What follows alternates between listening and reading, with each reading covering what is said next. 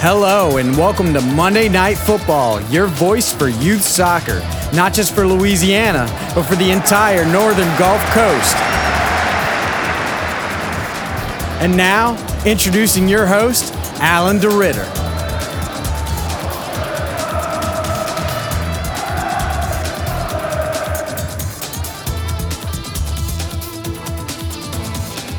Hello, everybody, and welcome to Monday Night Football, your last edition in uh, in April.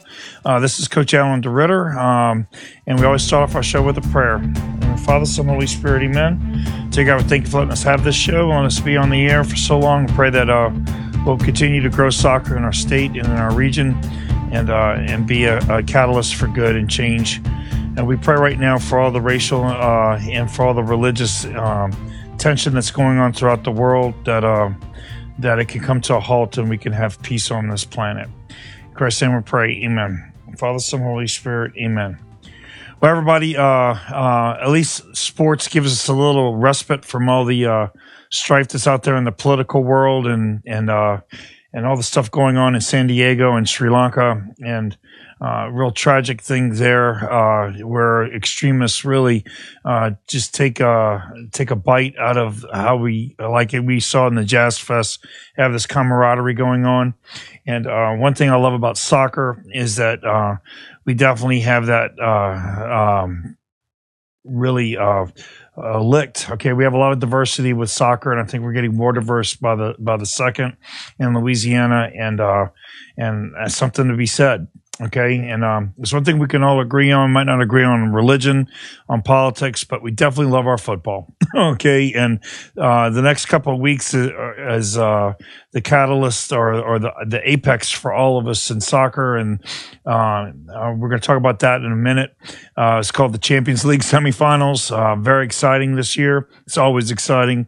But I think what we want to do right now is give some kudos to the teams that won the Louisiana Open Cup those of you don't know, the Open Cup, uh, once you win it, it's it's you're done. Okay, so it gives an opportunity for teams that really can't afford to go play in North Carolina and the regionals or wherever the regionals will be in Alabama. Um, uh, they don't have to fork up or come up with that three to four thousand dollars to do that trip, and so therefore they can still play for a state championship and not have that burden placed upon them.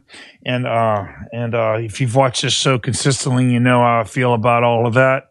And that's I'm just gonna let that go. Okay. Um, uh, it's just nice that these kids who would normally not have a chance to have the pressure to play under the pressure. I know a few of these kids that played in this tournament. It's nice that they got that pressure, which will help them develop for high school.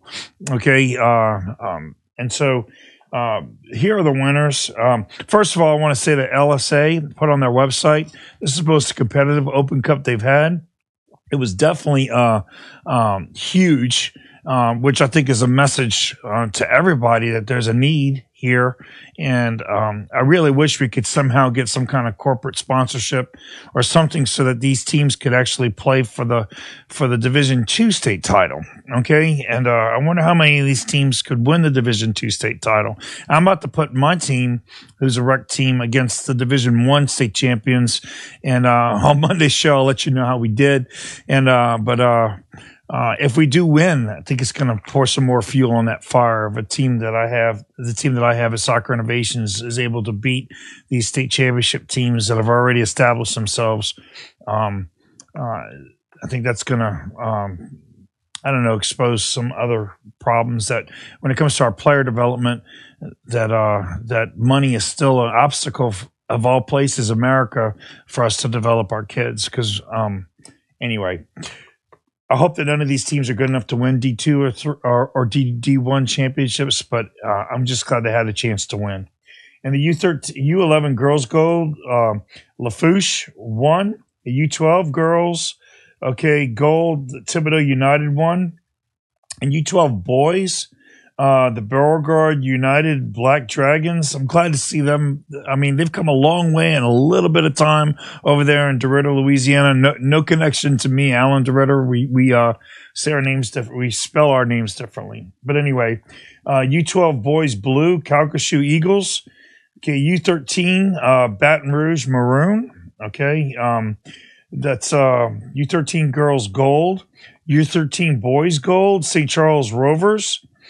All right, U13 boys blue, Lafourche Legacy. U14 girls gold, Lafourche Legacy. U14 boys gold, Blue Eagle, uh, Montagua. U14 boys blue, Lafayette Juventus. Uh, U15 girls, uh, Louisiana Fire Gray. Uh, U15 boys, Covington uh, Hawks. U16 boys, the Cajun Pride. U16 boys blue, Sulphur Impact. U17 girls, Lafourche Legacy. U17 boys, South Tangi. U17 boys, Blue Gonzales. And U19 boys, uh, uh, Boca Juniors. So congratulations to all those teams. Uh, the only, the only, uh, negative I could see from this tournament, besides all the excitement, was some of the controversy that's not out there in the public forum. But in the coaching ranks, uh, we're hearing a lot of people just questioning some of these teams and their their their ages, whether or not their ages are legitimate. Uh, I'm noticing going on Got Soccer that there's some duplicity when it comes to the players' names and their ages, how they haven't played on a uh, um, basically two different age groups within four years. And uh, I'm not going to put names out there, whatever, because I, I, think LSA needs to go investigate. But I think for the purity of the sport, and if we're going to really call these state champions, then everybody's got to be held accountable, just like we are in LHSA to make sure our players are eligible.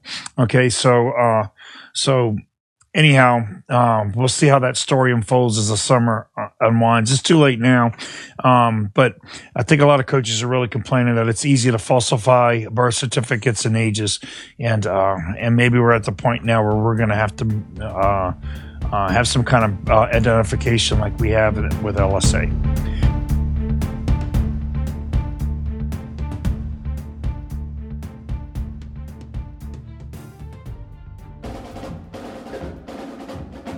Hello, this is Coach Alan DeRitter, and I want to invite all of you to take a closer look at De La Salle High School in New Orleans. De La Salle is a dynamic, inclusive community committed to academic excellence by evidence with our classrooms of the future, and of course, our commitment to athletics is second to none.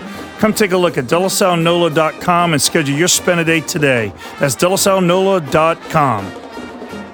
You can advertise your business for as little as $50. Contact us to see our rates and get your business in front of the Gulf Coast soccer community. Follow us on Twitter at MNFUTBOL, as well as Facebook, or call us at 504 577 3131. 504 577 3131. It's no ordinary sports show. Candid conversation. We've got it all.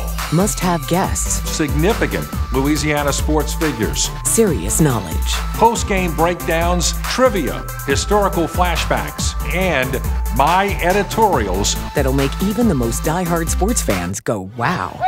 From the one guy who's always in the zone. It's what happens when you've been around Louisiana sports this long. The WGNO Sports Zone, Wednesdays at 1015.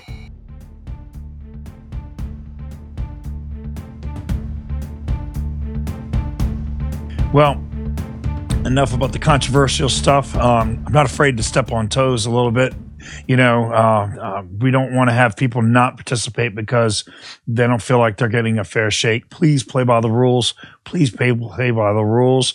The kids know if you're playing by the rules or not. A 14 year old kid knows he's getting away with playing on a 12 year old team.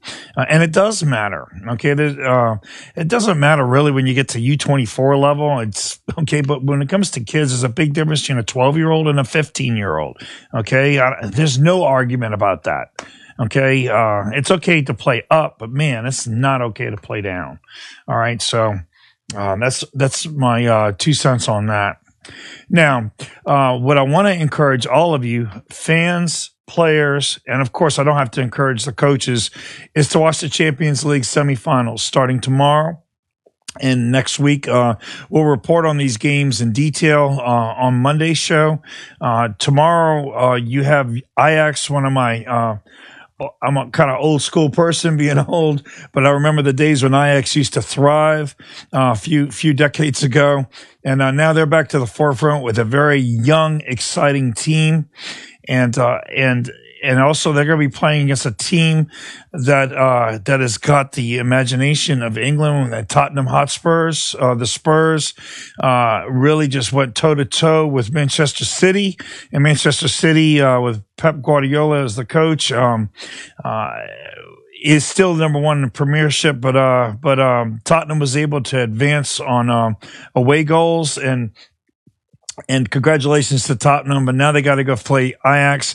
I think it's a game that's being highly overlooked, and I think Ajax has has proven uh, themselves worthy uh, in the last two rounds, uh, and and really, I, I think that they are a dark horse, and I think that really they can win the whole Champions League. They're they're young, um, they're they're developed. Okay, Ajax is doing it the old way, uh, uh, getting their youth level players developed and keeping them on board. So uh, I think tomorrow uh, is going to be a great game. Tape it, and then of course Wednesday, the game that everybody's really talking about uh, is Barcelona and Klopp's Liverpool. Of course, Liverpool is a sentimental favorite and there's no Bundesliga's teams in, but you have um um you do have a uh, uh, team coached by one of the more energetic coaches around, and I think it's really kind of important for an American to see. If you look at Klopp and the way he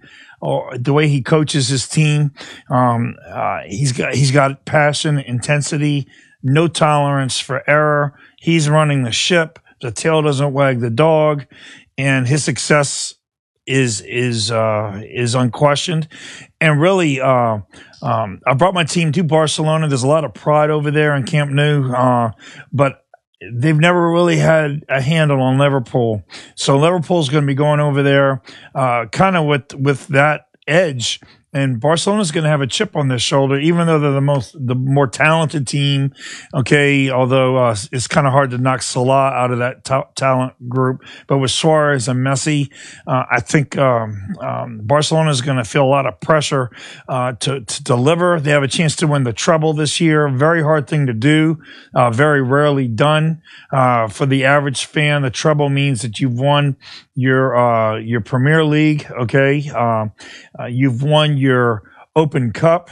All right, uh, which is all the professional teams get to play in one big soup of a cup, and it allows a D two and three teams um, to be able to beat the best uh, and win their championships. Um, the English equivalent is the FA Cup. Okay, and then of course the tournament is Champions League, and I, I'm I'm really encouraging all of you to to watch these games because, yes, the World Cup is probably the more watched event uh, in the world because of the average soccer fan wanting to root for their countries or sentimental favorites.